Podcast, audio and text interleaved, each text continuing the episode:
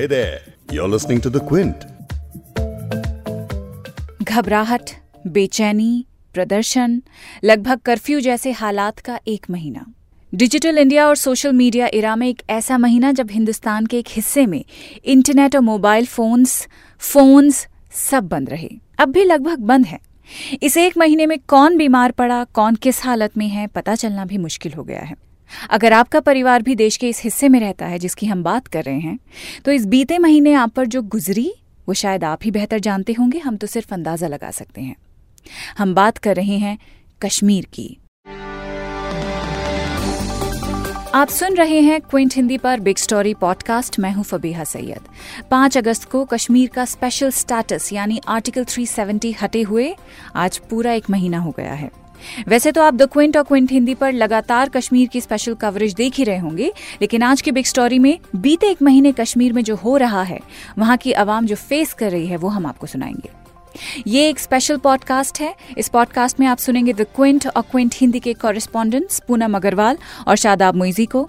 इन दोनों ही ने कश्मीर से ग्राउंड रिपोर्टिंग की है। इस तरह के अभी भी हालात है क्योंकि कम्युनिकेशन नहीं होता है तो लोगों में एक नाराज़गी होती है कि हम बंद हैं आपने हमें बंद करके हम पर एक फैसला थोप दिया है। ये सबसे बड़ी चीज़ आज भी लोगों के मन में है। मैं जब वहाँ पर थी उस दौरान मेरे ऊपर वर्बल अटैक हुए कश्मीरियों ने मुझसे बात करने से मना किया को सिंपली इसीलिए क्योंकि मैं एक इंडियन मीडिया से हूँ। द क्विंट की निष्ठा गौतम भी इस वक्त वहाँ पहुँची हुई हैं, कश्मीर पहुँची हुई हैं और वहाँ से लगातार रिपोर्ट्स भेज रही हैं। इसके अलावा आप कश्मीर में रहने वाले लोगों की आवाज़ सुनेंगे और जानेंगे कि क्या होता है जब रोज़मर्रा की ज़िंदगी पर रोक लगती है। हर घर में बीमारदारी है। वो तभी दवाई लाएगा जब उसके पास पैसे होंगे। ऐसे लोग हैं सुबह जाते हैं, शाम को लाते, तब घर का राशन लाते, घर चला रहे हैं। कोई काम नहीं है, ऐसा कोई नॉर्मल सी, एक डरे हुए हैं लोग, सहमे हुए हैं। कश्मीर में जो हालात हैं, उन पे बात करने से पहले मैं आपको ये भी बताना चाहती हूँ कि आप बिग स्टोरी पॉडकास्ट हर शाम, यानी कि Monday to Friday Quint Hindi की वेबसाइट पर सुन सकते हैं। या फिर अगर आप स्पॉटिफाई एप्पल और गूगल पॉडकास्ट एप्स इस्तेमाल करते हैं तो सर्च में जाके बस टाइप कीजिए big story Hindi B I G S T O R Y H I N D I आपको इस पॉडकास्ट की प्लेलिस्ट दिखेगी तो फ़ौरन उसे वहीं पर फॉलो कर लें। कई एप्स में फॉलो के बजाय सब्सक्राइब का ऑप्शन होता है तो सब्सक्राइब कर लें। तो बात हो रही है कश्मीर की, और कश्मीर में जो हो रहा है, वो क्यों हो रहा है, उसे समझने के लिए एक महीना पीछे जाना होगा, यानी पाँच अगस्त पर जाना होगा। शुरू करते हैं शुरुआत से। पाँच अगस्त केंद्र सरकार ने ऐतिहासिक कदम उठाते हुए कश्मीर से आर्टिकल 370 हटाने का ऐलान किया। ये वो आर्टिकल है जिसकी वजह से कश्मीर को स्पेशल स्टेटस हासिल था। होम मिनिस्टर अमित शाह ने खूब जज्बाती होकर पार्लियामेंट में ये वजह दी कि आर्टिकल 370 370 कश्मीरियों को एलियनेट कर रहा था। आतंकवाद भी इसी वजह से बढ़ा, भ्रष्टाचार बढ़ा और उसी वजह से गरीबी बढ़ी। और क्योंकि कश्मीर भारत का अभिन्न अंग है, इसीलिए वहाँ अलग कानून और बाकी देश में अलग कानून ऐसा ठीक नहीं है। लिहाजा आर्टिकल 370 हटाने का फैसला किया गया है और ये अनाउंसमेंट पार्लियामेंट में पाँच अगस्त को किया था।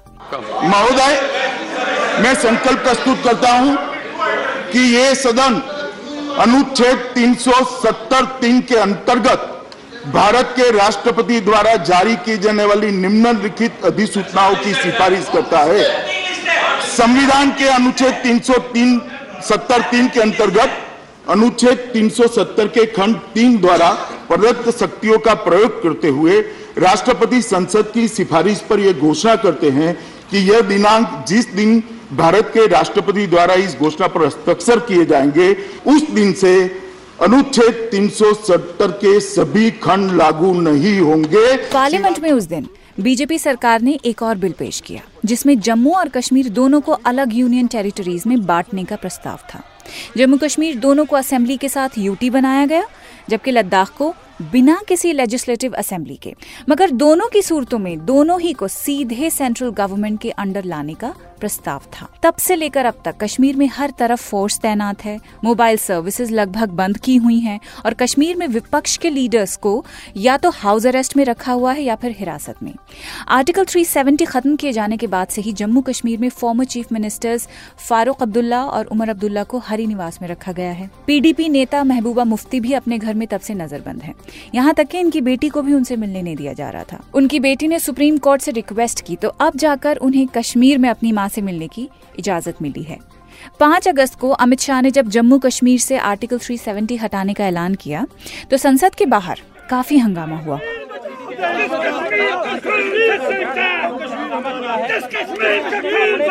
संसद के अंदर भी ऑपोजिशन ने ऑब्जेक्शन इस बात पे किया कि इस तरह के फैसले पहले संसद में वोटिंग करके लिए जाते हैं। और बीजेपी का ये जो तरीका था ये किसी ज़ोर ज़बरदस्ती से कम नहीं है। कांग्रेस नेता गुलाम नबी आज़ाद ने पार्लियामेंट में उस वक्त ये कहा। हम उसको उस एक्ट को कंडेम करते हैं जो हिंदुस्तान के संविधान को जलाते हैं या तो जलाया नहीं या उसको फाड़ते हैं। लेकिन आज बीजेपी ने इसी संविधान का मर्डर भी किया। लेकिन आर्टिकल 370 हटाने की बात को लेकर देश के कई हिस्सों में जश्न भी मने। दिल्ली में ढोल नगाड़े बजे तो मुंबई में शिवसेना के वर्कर्स ने मुंबई में लड्डू भी बांटे। खाइए चाचा खाइए खाइए।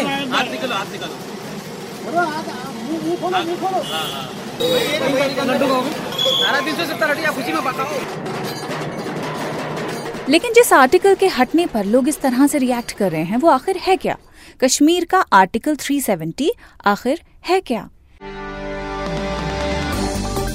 1947 में, जब हिंदुस्तान का बंटवारा हो रहा था तो जम्मू और कश्मीर एक प्रिंसली स्टेट था, यानी कि महाराजा हरि सिंह की रियासत थी। उन्हें चॉइस दी गई थी कि पाकिस्तान और इंडिया के बीच वो किसी एक को ज्वाइन करें। और कश्मीर की अपनी अलग ही पहचान बनी रहे इसी शर्त पर। हरी सिंह ने इंडिया के साथ आना मंजूर कर दिया। इंडिया को ज्वाइन करना मंजूर किया। और आर्टिकल 370 के ज़रिए ही कश्मीर की अलग पहचान, अलग विधान को सुनिश्चित किया गया। यानी कि ये तय हुआ कि भारतीय संविधान, इंडियन कॉन्स्टिट्यूशन जम्मू कश्मीर में लागू नहीं होगा। और ये जो आर्टिकल 370 है, ये 1949 में जाकर कहीं लागू हुआ था। आर्टिकल 370 के बावजूद जम्मू कश्मीर में finance defence foreign affairs and communications के मामलों में भारत का ही कानून लागू था। अच्छा एक और बात है, इस आर्टिकल की वजह से गैर कश्मीरी जो थे, कश्मीर में प्रॉपर्टी राइट्स नहीं हासिल कर सकते थे। लेकिन अब जो कश्मीर अलग कानून के अंडर चल रहा था और जिस शर्त पर कश्मीर की रियासत भारत का हिस्सा बनी थी, वही शर्त हटा दी गई है। अब, आप उन लोगों की आवाज़ें सुनेंगे जो कश्मीर के लोग हैं। जो एक महीने से लगभग कश्मीर में ही नजरबंद है। न कहीं आने जाने की आज़ादी, न फ़ोन की छूट और कम्युनिकेशन का तो कोई ज़रिया ही नहीं। आर्टिकल 370 हमारी पहचान थी। जब से ये हटाया गया तो तब से कश्मीर में बहुत हालात ख़राब है। नेट बंद है फ़ोन बंद है कर्फ्यू है 24 घंटे कर्फ्यू लगाया हुआ है। किसी को बाहर नहीं निकलने दे रहे। कश्मीरी की अपनी एक आवाज़ थी अपना एक सब कुछ था वो इन्होंने छीन लिया है। जेब में पैसा नहीं है। क्या? घर में इतनी ये एक महीने हो गए बैठे हैं। हम मजदूरी करते। हैं हम कोई मुलाजिम नहीं, नहीं है। गवर्नमेंट मुलाजिम नहीं है। हम जॉब करते हैं। जब फैक्ट्री यहाँ की सब बंद है दुकान भी बंद है सब बंद है। क्या करेंगे? हर घर में बीमारदारी है। वो तभी दवाई लाएगा जब उसके पास पैसे होंगे। ऐसे लोग हैं, सुबह जाते हैं, शाम को लाते, तब घर का राशन लाते, घर चला रहे हैं। कोई काम नहीं है, ऐसा कोई नॉर्मल सी, एक डरे हुए हैं लोग, सहमे हुए हैं। मतलब जो हर एक कश्मीरी का खून है ना, वो सी बॉयल हो रहा है। बिकॉज़ उसने हमें सच में केजेस में बंद रखे। ये क्या मतलब न्यूज़ दिखा रहे उस जगह की न्यूज़ दिखा रहे जहाँ पे थोड़ी सी मूवमेंट हो। वहाँ पे न्यूज़ दिखा रहे हैं। डाउनटाउन पे देखो डाउनटाउन पे सब कुछ सड़कें देखो सब कुछ बंद है वहाँ पे। कुछ कम्युनिकेशन बंद है। कम्युनिकेशन उन्होंने एक दिन पहले ही रात को ही बंद कर दिया था। तब से न कोई नेट चल रहा है न कोई फ़ोन चल रहा है न लैंडलाइन चल रही है। ये बोल रहे हैं पाँच हज़ार पच्चीस हज़ार पचास हज़ार लैंडलाइन हमने छोड़ दिए कहाँ छोड़ दिए? इनको इनको बिस्कुट चाहिए इनको इनको पानी चाहिए। मैं कहाँ से लाऊं? जब मैं घर जाऊँगा, इसके दे दूँगा पानी। नाल नाल से दूँगा पानी। ये कहते मुझे बिस्लेरी देने। मे- मेरे पास पैसे नहीं, मैं क्या दूँगा इसको? क्योंकि पढ़ाई खराब होगी, सब कुछ शॉप देखो बंद है, दवाइयाँ नहीं है, वो नहीं है। ये बोलते नहीं, हम चावल छोड़ रहे, वो छोड़ रहे। अगर कोई गरीब जाएगा, जब उसके पास पैसा नहीं होएगा, वो कहाँ से लाएगा? वो कहाँ से लाएगा? सब तो घरों में बंद किया गया है। ये तो अपने अपने घरों में सारे सेंटर जेल बन गए हैं। कोई जहाँ ठीक नहीं।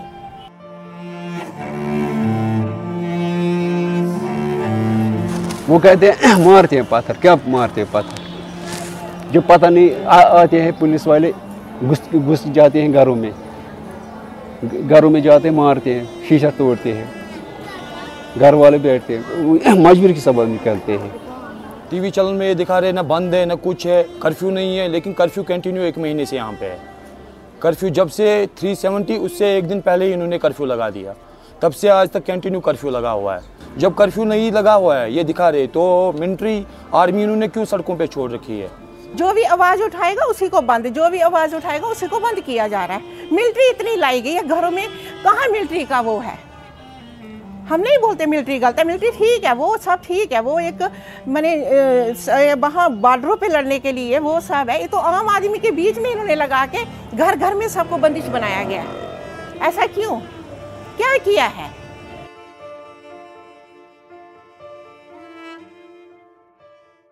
क्विंट हिंदी के शादाब मोइजी ने आर्टिकल 370 की एब्रोगेशन के बाद वहाँ से कई सारी ग्राउंड रिपोर्ट्स की हैं तो इस वक्त मैं शादाब से बात कर रही हूँ।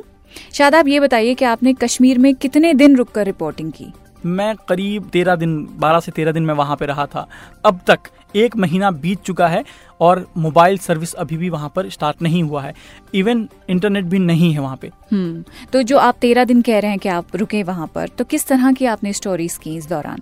कश्मीर जिस दिन पाँच अगस्त को अनाउंस हुआ था राज्यसभा में कि अब आर्टिकल 370 को हटा दिया जाएगा। जो हमें खबर थी जिस टाइम ये बातें होने वाली थी उससे पहले मैं एयरपोर्ट पे था और मैं कश्मीर श्रीनगर जा रहा था। तो वहाँ पहुँचने के बाद मेरी कोशिश थी कि मैं वहाँ के लोगों का रिएक्शन जान सकूँ जिनके लिए फैसले हम कर रहे हैं। जिनके लिए सरकार फैसला करने वाली है। उनको उस चीज़ों से क्या फ़र्क पड़ता है? क्या वो लोग उन चीज़ों से राज़ी हैं या नाराज़ हैं? उनकी क्या सोच है? तो बड़ी मुश्किल से क्योंकि वहाँ पे लॉकडाउन था कम्युनिकेशन का कोई आपको ऑप्शन नहीं थे इंटरनेट मोबाइल लैंडलाइन सब कुछ बंद था। इवन गाड़ियाँ नहीं चल रही थी सड़कों पर तो हमने बहुत मुश्किल से बड़ी कोशिश करने के बाद लोगों से बात किया। लोगों में एक नाराज़गी थी जैसे लोगों को जब मालूम चला धीरे धीरे लोगों को मालूम चला। इवन टीवी जो है वहाँ पर बहुत सारे इलाकों में टीवी नहीं था। तो लोगों को मालूम बहुत धीरे धीरे लेट से चला। मतलब आपको शाम तक चीज़ें क्लियर हुई नेक्स्ट डे आपको लोगों में एक अचानक उनको मालूम चला कि उनका जो एक राइट्स था या वो जो स्पेशल राइट्स कहते थे वो उनसे छीन लिया गया है। तो वो एक नाराज़गी थी वो रिएक्शन स्टोरी थी। उस क्योंकि कम्युनिकेशन ख़त्म था। मेरे पास मैं भी अपने घर से तीन दिन तक मैंने मेरी बात नहीं हुई थी ना ही ऑफ़िस में हो पा रही थी। तो मैंने कोशिश किया कि वैसे लोगों की स्टोरी करें जिनके बच्चे बाहर हैं। हमारी वीडियोज़ के ज़रिए बहुत सारे लोगों जिन्होंने अपने माँ बाप को देखा कि उनके माँ बाप श्रीनगर में ठीक हैं उनके बच्चों का रिएक्शन आया कि अरे मेरे मैंने अपने माँ बाप को उस वीडियो पर देखा। इस तरह की स्टोरी की हमने।